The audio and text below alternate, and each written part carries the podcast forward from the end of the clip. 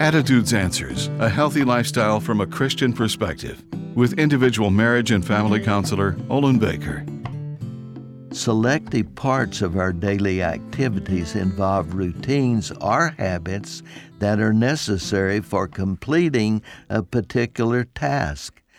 Charles Reade, the English novelist, expounded on Galatians 6 8 with these rather unsettling words Sow an act and reap a habit.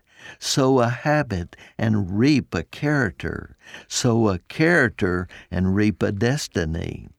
Some habits are an abomination to God because their end is separation from loved ones or unending grief. There is within us the power to conquer bad habits when empowered by the Holy Spirit and His righteous purpose.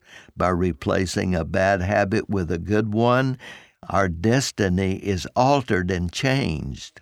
The Apostle Paul instructs you to put off everything that stands between you and Christ Jesus and be redeemed and cleansed by the blood of Jesus.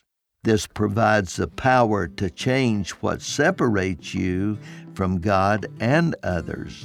Jesus Christ has a new destiny and a new hope for you. So claim these now.